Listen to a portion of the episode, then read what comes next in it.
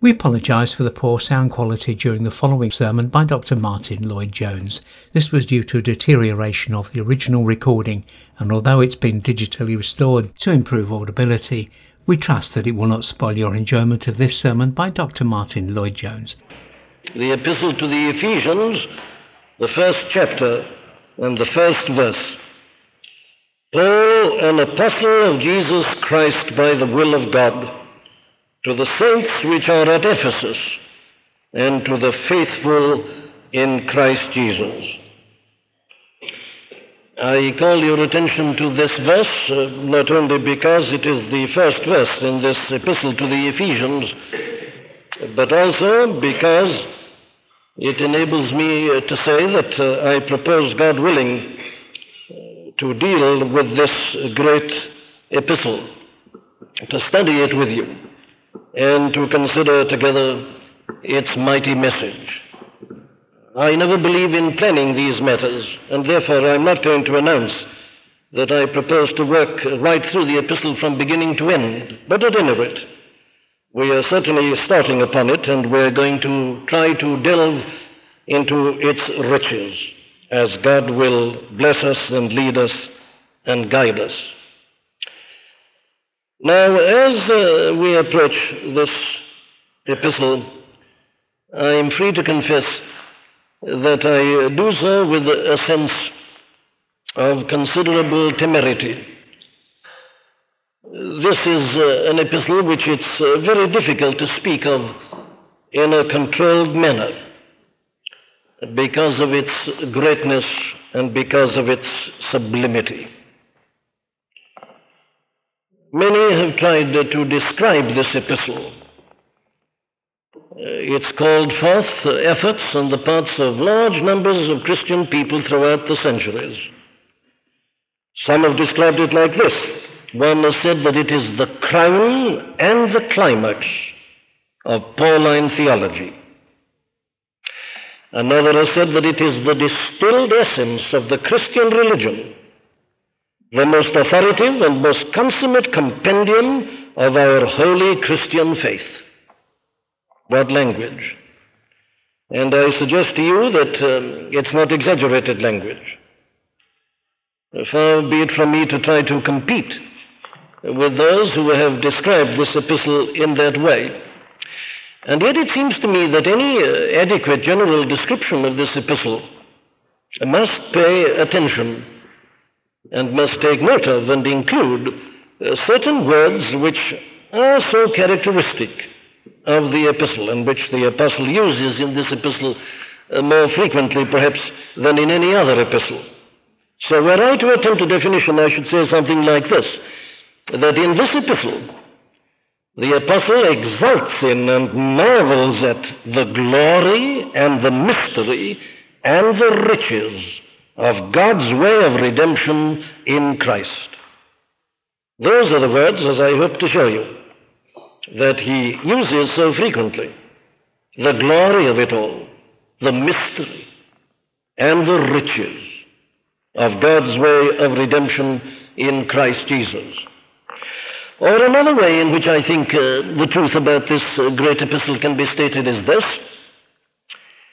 that it is a letter in which the apostle looks at the Christian salvation from the vantage point of the heavenly places. Now, in other epistles, indeed in all his epistles, he is always expanding and uh, explaining and manifesting the great way of salvation. But so often he does so from our standpoint, and that is very essential. And he deals with particular doctrines, or he deals with arguments, or with controversies that had arisen. The peculiar feature and characteristic of this particular epistle is that the apostle seems to be, as he puts it himself, in the heavenly places. And he is looking down at the great panorama of salvation and of redemption from that particular point.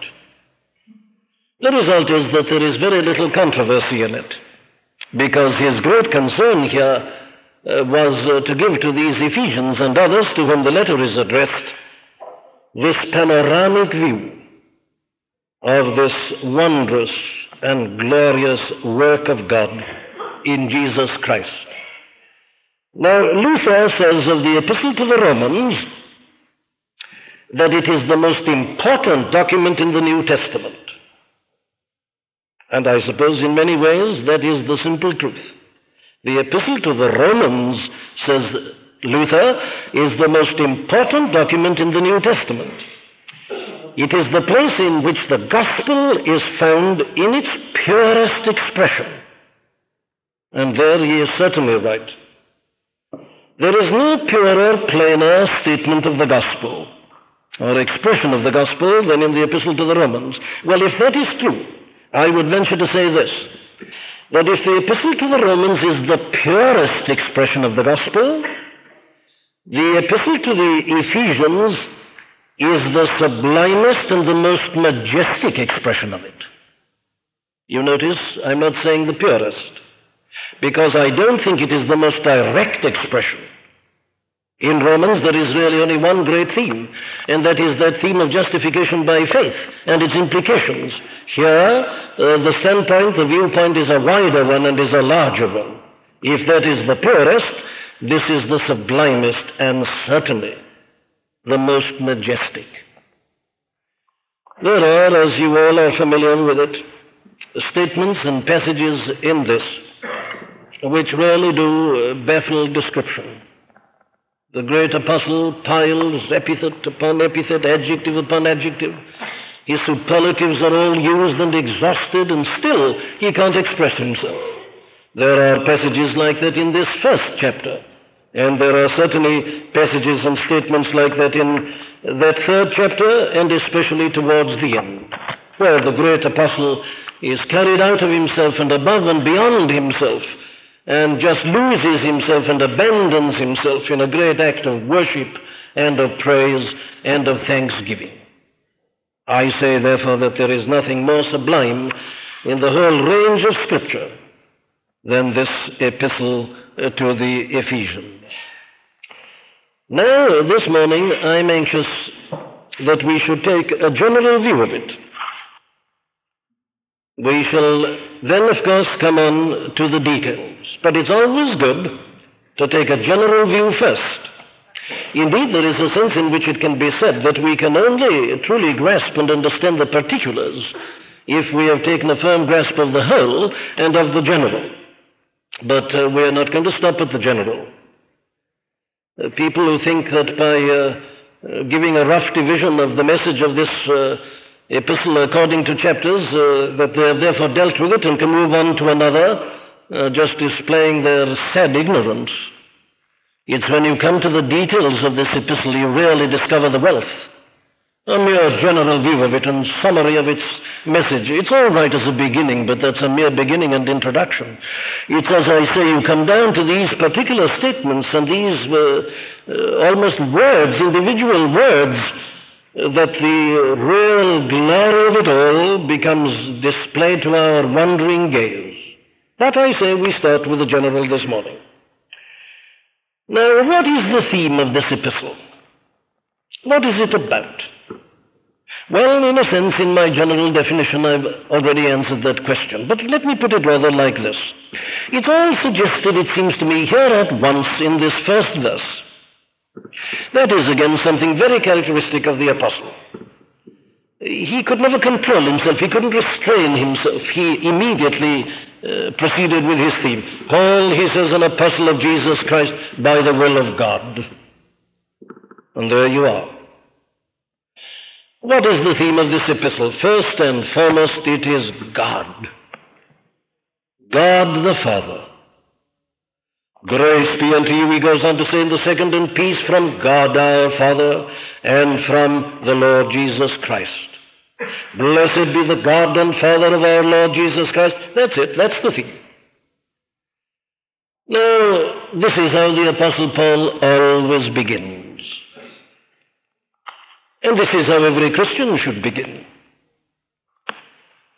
This uh, is the thing, of course, that controls everything else. There was never any danger of the Apostle Paul forgetting this.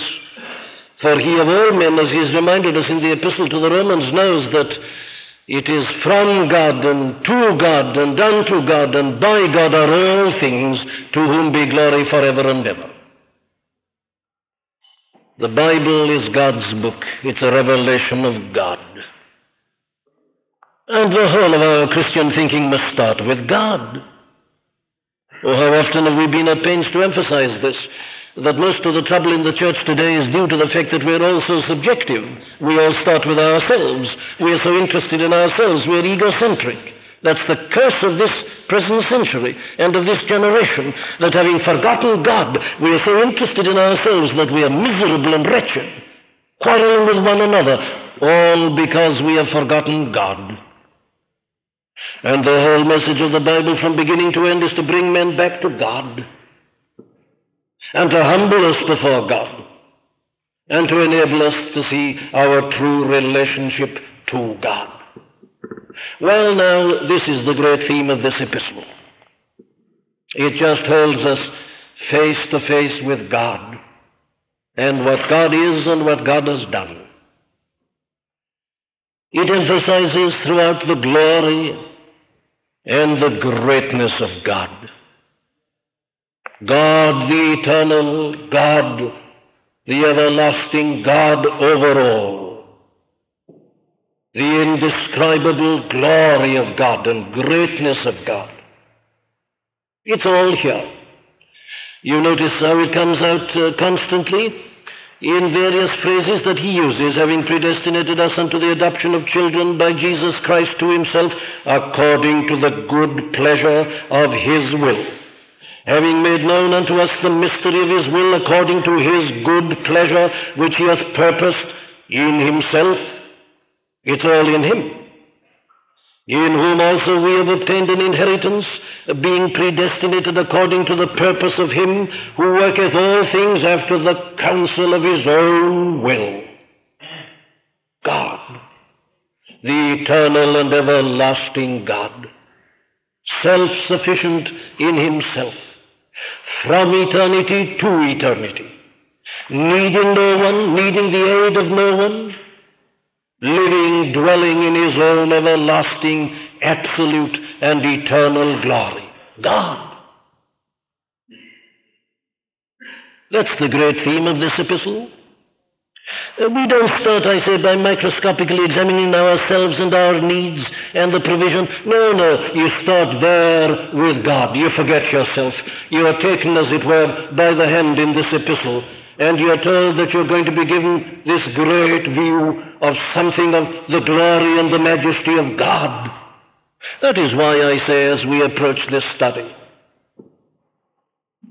I feel that a voice comes to us as it came of old to Moses at the burning bush and says, Take off thy shoes from off thy feet, for the ground whereon thou standest is holy ground. We are ushered into the presence of God in all His glory and in all His greatness. But not only that, we are at once face to face with the sovereignty of God. These are the great terms, are they not, which you find constantly running through the Scriptures. These are the great words and terms of Christian doctrine and of Christian theology. Oh, how little we've heard of them in this present century. With our morbid, preoccupied subjectivism. How little have we been told about the glory and the greatness and the majesty and the sovereignty of God? The attributes of God. Our forefathers delighted in these terms. These were the terms of 300 years ago the terms of the Puritans and the Covenanters. They delighted to try to understand and to contemplate the attributes of God. And here is one of the most extraordinary the sovereignty of God, the everlasting sovereignty, God over all. You notice the apostle comes to it at once. Paul, he says, an apostle of Jesus Christ by the will of God. Not by his own will, he didn't call himself, uh, the churches didn't call him. It was God who called him. He's an apostle by the will of God. Indeed, he puts this very specifically in his epistle to the Galatians, you remember, uh, where he says, When it pleased God who separated me from my mother's womb and called me by his grace to reveal his Son in me, it is God who has done it. The sovereignty of God. And as we go on through this great epistle, we shall find it standing out in all its glory and its magnificence everywhere. It is God who's chosen everyone who's a Christian in Christ. It is God, he says, who has predestinated us. It is a part of God's purpose that we should be saved. There never would have been salvation if God had not thought of it, if God had not planned it, if God had not put it into execution. It is God who so loved the world. It is God who sent forth his own Son, made of a woman made under the law. It is all of God. God's purpose. It is according to his own purpose. It is according to the counsel of his own will that all these things have happened. My friends, this epistle reminds us everywhere that that's the way to start thinking about Christianity. You don't start here and then go up, you start there and come down. It's all from God. The sovereignty of God, who is over all. Now, we shall find, I say, as we work through it, that not only is salvation entirely from God in general, it is so in particular. Take, for instance, that great theme which he works out in the third chapter. The special thing he tells that, in a sense, has been committed to him as an apostle is this uh, how that by revelation he made known unto me the mystery what is the mystery? Well, it is this that the Gentiles should be fellow heirs, which in other ages was not made known unto the sons of men, as it is now revealed unto his holy apostles and prophets by the Spirit. Have you ever thought of that? You see, it's God who controls everything, the time element in particular. Have you ever thought as you read through your Old Testament? Why it was that all those centuries had to pass before the Son of God actually came? Why was it for, for so long that only the Jews, the Israelites, had the oracles of God and an understanding that there is only one true and living God? That's what the Bible teaches. And then God decided that the time had come, the fullness of the times had arrived, so He reveals this thing which hitherto had been a secret, it is now revealed but not until this point. And here is but another illustration, I say, of the sovereignty of God. Known unto God and unto Him alone are all His ways. He determines every point, every issue, everything that happens. And as you work through this epistle, you will find that the apostle constantly recurs to that theme God over all, deciding all, controlling all, and timing everything in this most extraordinary manner. I know of nothing at a time like this which is so comforting and reassuring as to know that the Lord still reigneth, that He is still the sovereign Lord of the universe, and that though the heathen rage and the people imagine a vain thing, yet hath He set His Son upon His holy mount of Zion, and the day will come when all His enemies shall lick his shoes and his footstool, and be humbled before him, and Christ shall be all in all, the sovereignty of God. It's here in this introduction, repeated, repeated, and repeated. It's everywhere, because it is indeed one of the cardinal doctrines without which we really do not understand our Christian faith. And then, of course, he must of necessity go on having said that to deal with the, the mystery of God and of his greatness and of his majesty and of his sovereignty. This word mystery is used five times in this epistle to the Ephesians. He never uses it more than twice in any other epistle. So that I think I'm justified in saying that it is one of the major themes of this epistle the mystery of God's ways with respect to men the mystery of His will. We've got it in this very first chapter. We shall go on, I say, finding it. Having made known unto us, he says, the mystery of his will, according to his good pleasure, which he hath purposed in himself. I wonder whether we always realize this as we should. Oh, how often do even Christian people approach some of these great truths and doctrines and say, But I don't understand this. My dear friend, you should never have tried to. If you start by thinking you can understand the mind and the will and the way of God, I say you might as well give up at this moment. I announce it's a mystery. It's inscrutable. It's the mind of the eternal and the everlasting. No mind of men can ever cope with this. Great is the mystery of godliness. No man has guided God. He's consulted nobody. Nobody can understand him. Oh, if you try to understand God's ways with respect to man and the world, I assure you, you'll find yourself involved in things that are quite inscrutable, and you'll be miserable and unhappy, and you may end by losing your faith and complaining against God and having a sense of grudge against Him. But oh, the folly of trying to do that.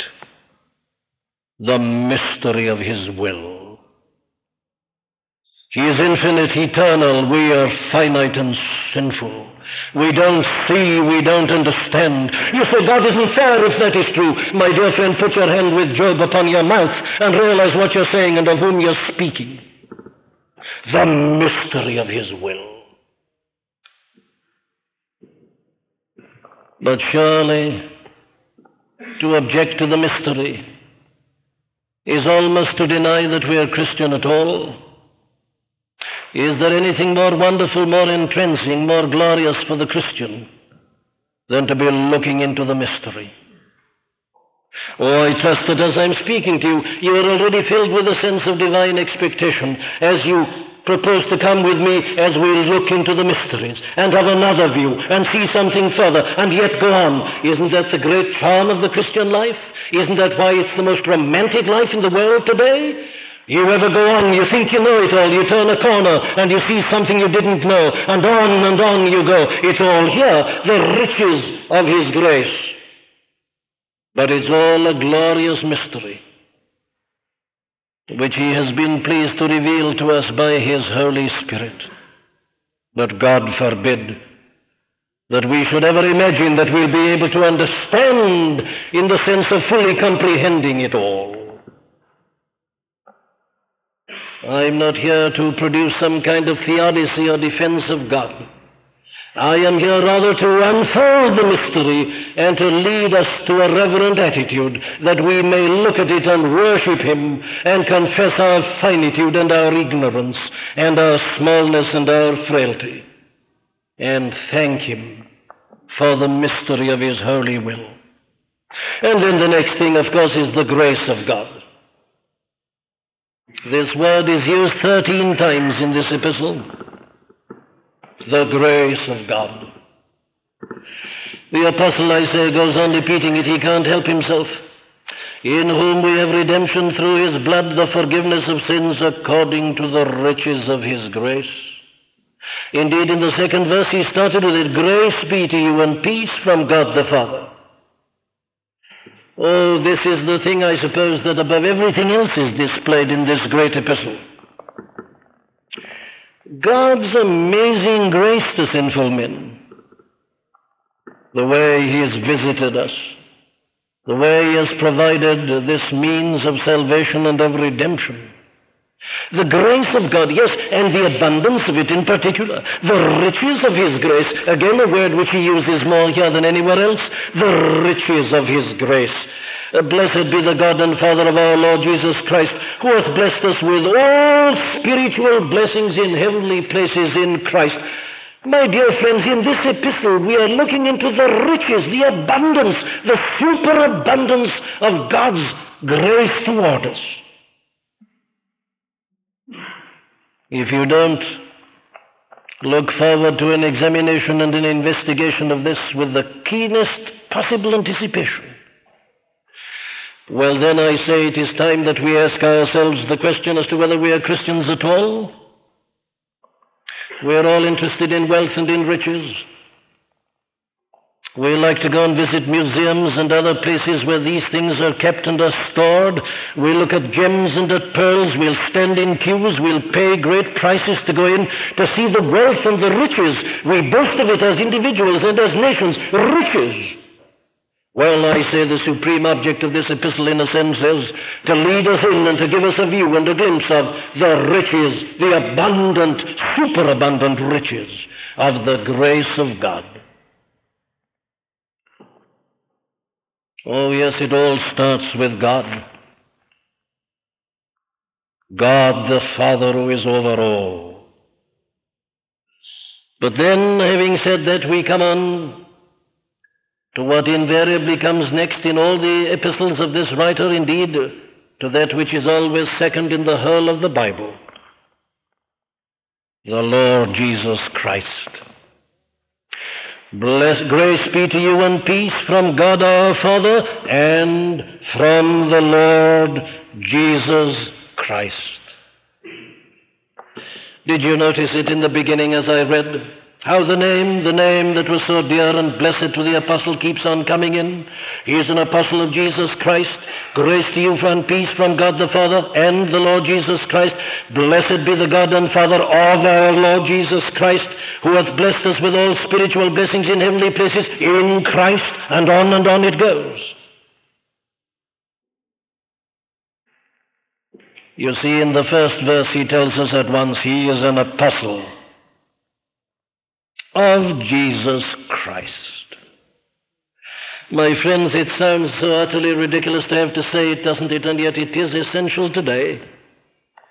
There is no gospel and there is no salvation apart from Jesus Christ. Is it necessary to say that it is? There are people who can talk even about Christianity without Christ.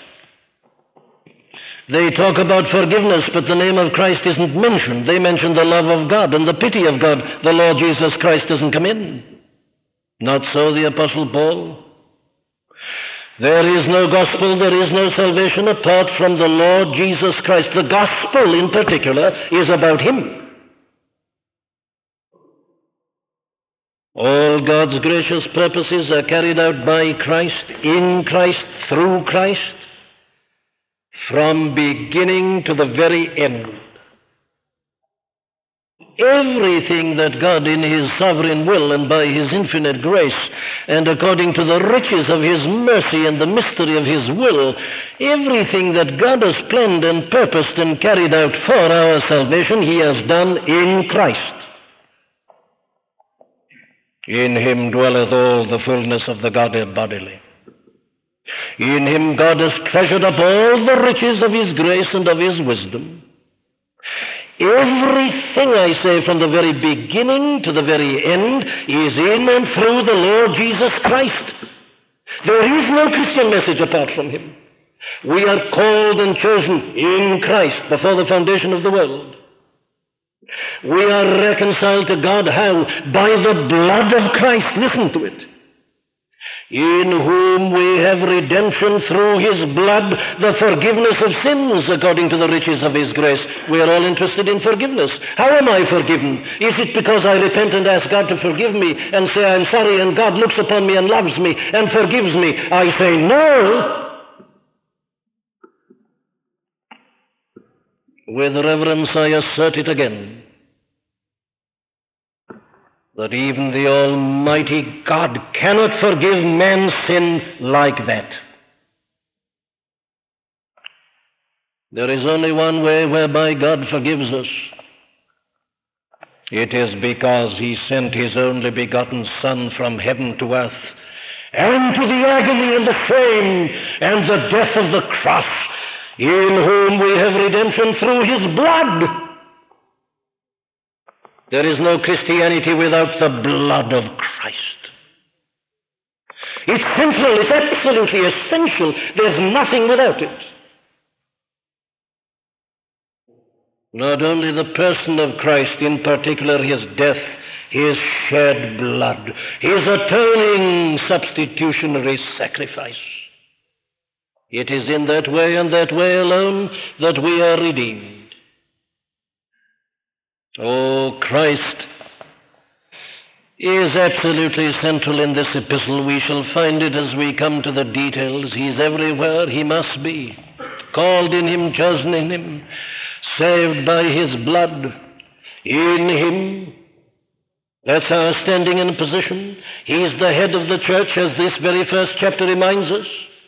He is put far above all principality and power and might and dominion and every name that is named, not only in this world but also in that which is to come.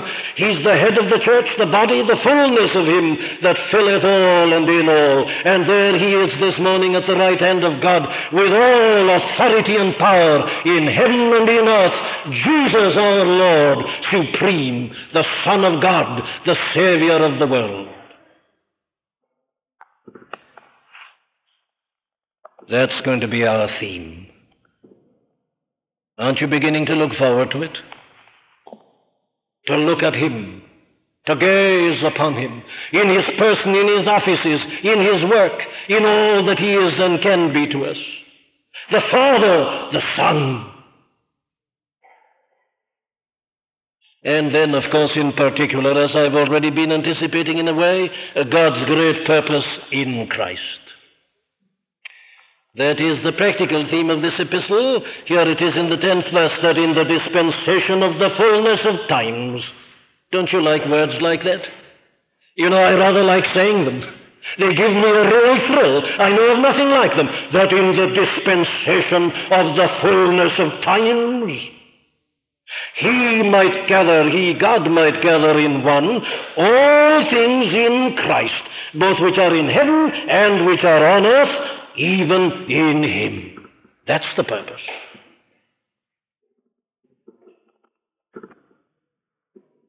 And then, of course, the apostle goes on to tell us why this has ever been necessary. And that is, of course, because of sin. In the second chapter, we shall find how he tells us that all the human problems that are harassing the minds and the hearts of men this morning are due to one fact only, and it is this the prince of the power of the air, the spirit that now worketh in the children of disobedience. He tells us why God's plan of redemption is necessary. It's all because of the fall of men. Yes, preceded by the fall of that bright angelic spirit called the devil or Satan, who has become the God of this world, the prince of the power of the air. There it is, and he shows us the agony and the enmity and the fight and the havoc that has been wrought in the human race. Men and women are divided and separated. The modern world is torn asunder, divided up into rival factions the ancient world was exactly the same. Indeed, it's been like that ever since men fell. You get it in Cain and Abel at once, you see. There's nothing new about all this. It's sin, it's rebellion against God. It's the loss of that relationship. It's man setting himself up as a God that causes all these disruptions. And there you're taken back to the very beginning and are shown the paradise that God had made in a state of chaos. And God announces his plan and begins to put it into practice. And the Old Testament, you see, is just an account of how God uh, began to work this out. First of all, he separated unto himself the people called the Jews. There is his purpose of redemption. Out of this welter, out of this mess of mankind, he forms a people for himself. He calls a man named Abram, turns him into a nation, gathers these people. They are his special people. Nobody else. They stand alone like an island in a great raging ocean. God's people, God's plan. There is the beginning of something new. Ah, yes, but there was great rivalry and jealousy between the Jews and the Gentiles. Here I say one of the major themes is how God has taken all this a stage and a step further. The great thing that has been revealed to me, says Paul, is that not only the Jews but the Gentiles also, the middle wall of partition is gone. The two are to be made one new men and will approach God by one spirit. The Gentiles also are coming in. There's a new creation, a new man. There's something new coming to being. It's called the church. And this is to go on, says the apostle, until again, when the fullness of time shall have arrived, God will end it all, and all that is inimical to him shall be destroyed, and everything in heaven and earth and everywhere else shall be one, even Christ. That's one of the major themes of this epistle. Jews only, then Jews and Gentiles, then everything. And all is to be done in and through Christ. So that that in turn leads to the other major theme, which is the church. God's purpose is seen most plainly and clearly in and through the Christian church.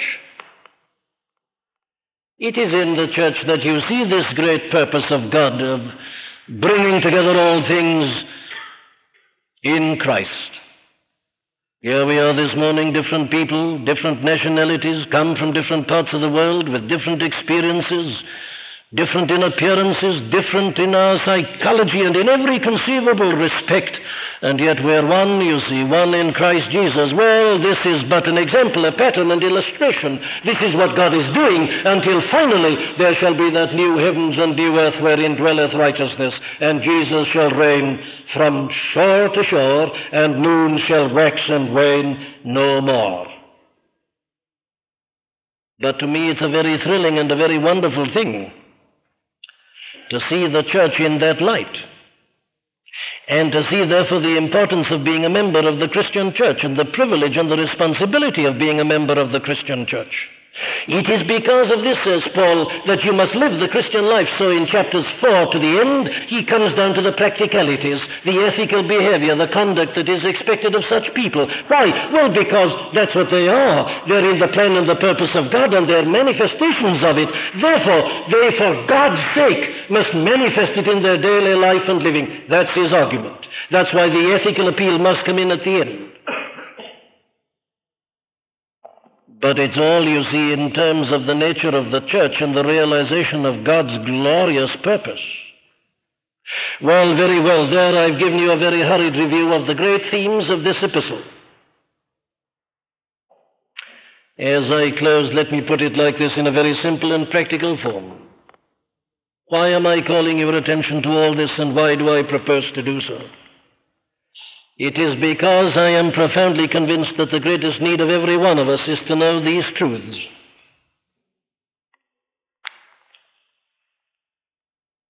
It is, I say, because we all need to look again at the glorious revelation.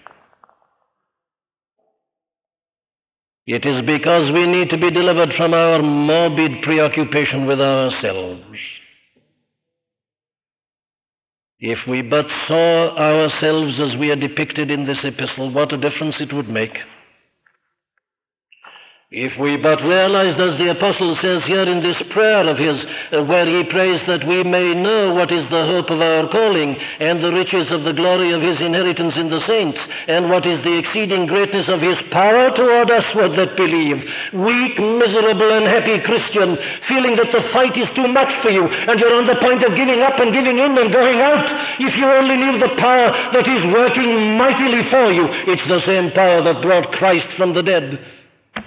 Oh, our lives would be revolutionized at once if we but realized it. If we but knew that we are meant to be filled with all the fullness of God. We'd no longer be weak and ailing and complaining.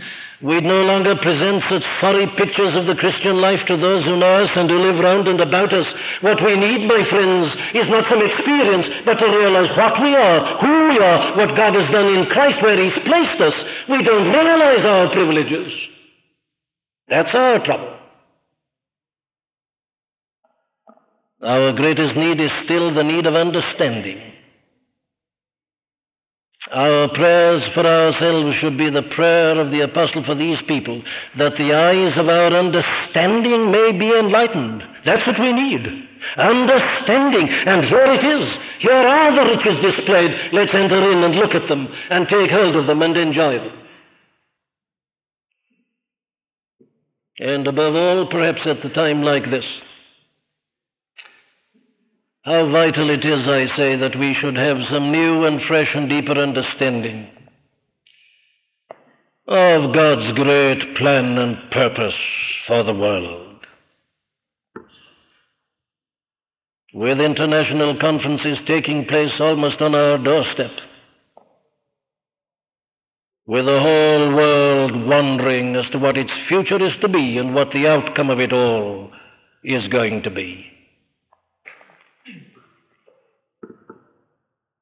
Seeing men at the end of their wits and at the end of their tether, patching up agreements here and there, and yet with no much confidence in any of it or all of it.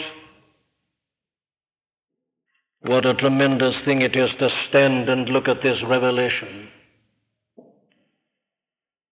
and see God's plan and purpose behind it all and beyond it all. And it isn't being done through statesmen, it's being done through people like you and myself. The world ignores it and laughs at it and mocks it. But we ought to know for certain this morning that all principalities and power and might and dominion and every name that is named not only in heaven, in this world, but also in that which is to come, have been set beneath his feet. Who was rejected by this world when he came into it and dismissed as this fellow, this carpenter but who was the Son of God and the Savior of the world, the King of kings, the Lord of lords, the one at whose name every knee shall bow, of things in heaven and things on earth, and things under the earth. Thanks be unto God for the glorious gospel of Jesus Christ, for the riches of God's grace. Amen.